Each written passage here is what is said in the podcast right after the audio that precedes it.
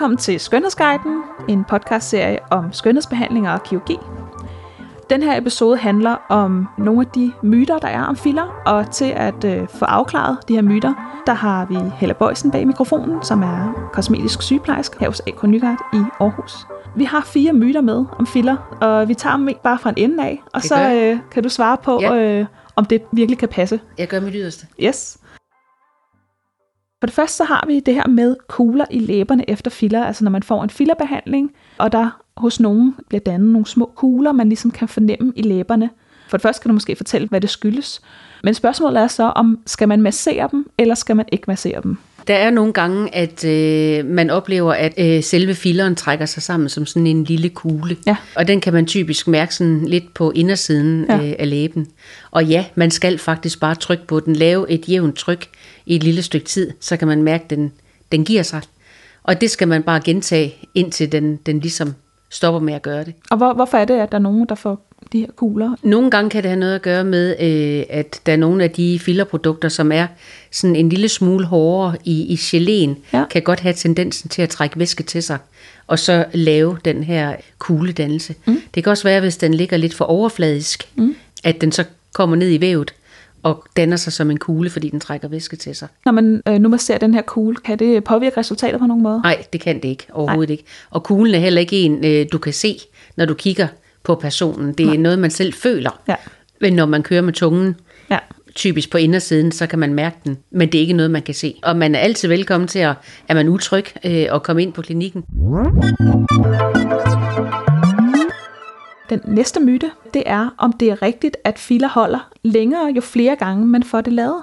Det er ikke en myte, det er faktisk korrekt. Ja. Filler, det er en, en opbyggende behandling. Det vil sige, at øh, hvis man får en behandling, inden resultatet af den tidligere behandling er helt forsvundet, så får man faktisk bedre resultater, og man får længere holdbarhed. Okay. Og det vil sige, at øh, et eksempel, som hvis man nu øh, møder på klinikken og har et ønske om, at man gerne vil have mere øh, fylde eller volumen i sine læber, så ved man, at øh, første gang, der holder produktet typisk et sted mellem to til fire måneder. Ja. Hvis man så lader sig behandle, inden produktet er helt forsvundet, så får man anden gang en større volumen og lidt længere holdbarhed.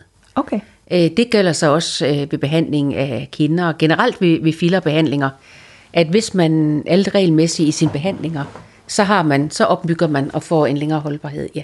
Og hvor lang tid kan man så øh, strække øh, holdbarheden, hvis man får det gjort på den her måde? Det er jo lidt individuelt. Jeg vil sige, at øh, typisk, øh, hvis man laver en, en, et forløb, så er det jo noget, hvor man øh, aftaler, hvad er det, den her kunde gerne vil opnå, og så starter man på forløbet. Mm. Så er det jo noget, man når hen til, hvor man på en eller anden måde vedligeholder. Og så kan det typisk være, at man besøger klinikken en gang om året, Okay. og så skifter man lidt øh, med produktvalget. Hvad er det, man skal i dag? Er det fordi, vi skal give huden lidt øh, tone og glans og, og vitalitet? Er det fordi, man skal give lidt volumen til kinderne? Ja. Er det fordi, vi skal give lidt liv til læberne? Sådan øh, kigger man på helheden af ansigtet, Okay. og så laver man en aftale derudfra. Hvad er det, vi, vi satser på næste gang? Ja. Så fra to til fire måneder, og så kan man måske nøjes med at komme i gang om året. Det er sådan, man kan opbygge, opbygge det. Det kan man gøre, ja, men læberne vil jeg sige til dig, nu var det det eksempel, jeg nævnte. Ja. Der skal man altså have lavet nogle behandlinger, inden man når op til, at, at holdbarheden den er af længere varighed. Og hvor mange vil du cirka sige, det er? Nogle behøver kun en to-tre gange, andre skal helt op til en fire-seks behandlinger, før det sådan begynder at have en holdbarhed op omkring et halvt års tid eller mere. Ja. ja. Så hvis man nu øh, får øh, lavet en behandling, og man synes, det, det er et øh, udseende, man er rigtig glad for, så kan det faktisk svare sig at komme jævnligt. Det og kan komme det. ind i sådan et forløb her. og holde det ved lige, ja. Ja. Men, men lige nøjagtigt øh, med læberne, der taler jeg tit med mine kunder om, at hvis det er fordi, man, man bliver glad for det resultat, man får, mm. så kan man jo sagtens komme igen, når det er væk. Men ja. hvis det er fordi, man har et ønske om, at, at læberne skal blive større og større og større, så er man nødt til at møde op, inden produktet er helt forsvundet. Okay. Men hvis det er bare fordi, man er glad for den ene milliliter, og, og den form, det giver, så kan man jo sagtens vente til produktet er væk. Ja. Men hvis man skal lave den her opbygning, så er man nødt til at være vedligeholdende omkring det. Ja. ja. Så det er både opbyggende og holdbarhed. ja præcis.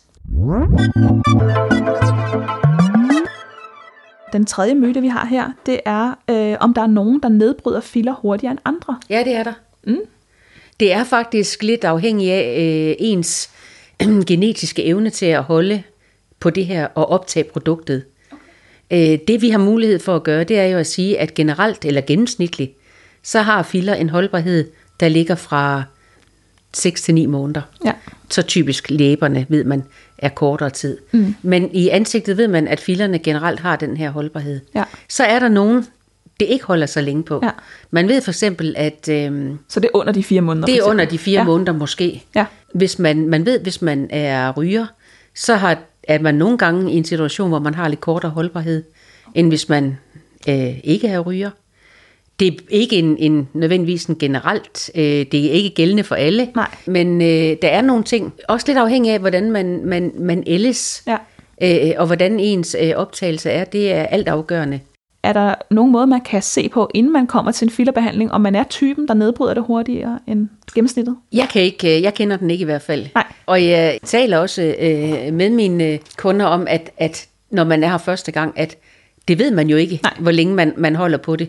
Men det vi kan, det er at sige den gennemsnitlige tid, og så vil tiden jo vise. Og hvis man nu er en af dem, der nedbryder det hurtigere end andre, vil man kunne også forlænge holdbarheden øh, ved at lave det her med at, at få opbygget Ja. det? Øhm, Det, det oplever jeg helt klart, ja. og den sidste myte, må vi finde ud af, om det er, det er, om filler er farligt. Filler er ikke farligt. Det består jo, det meste af, af filleren er jo sukker og vand. Ja.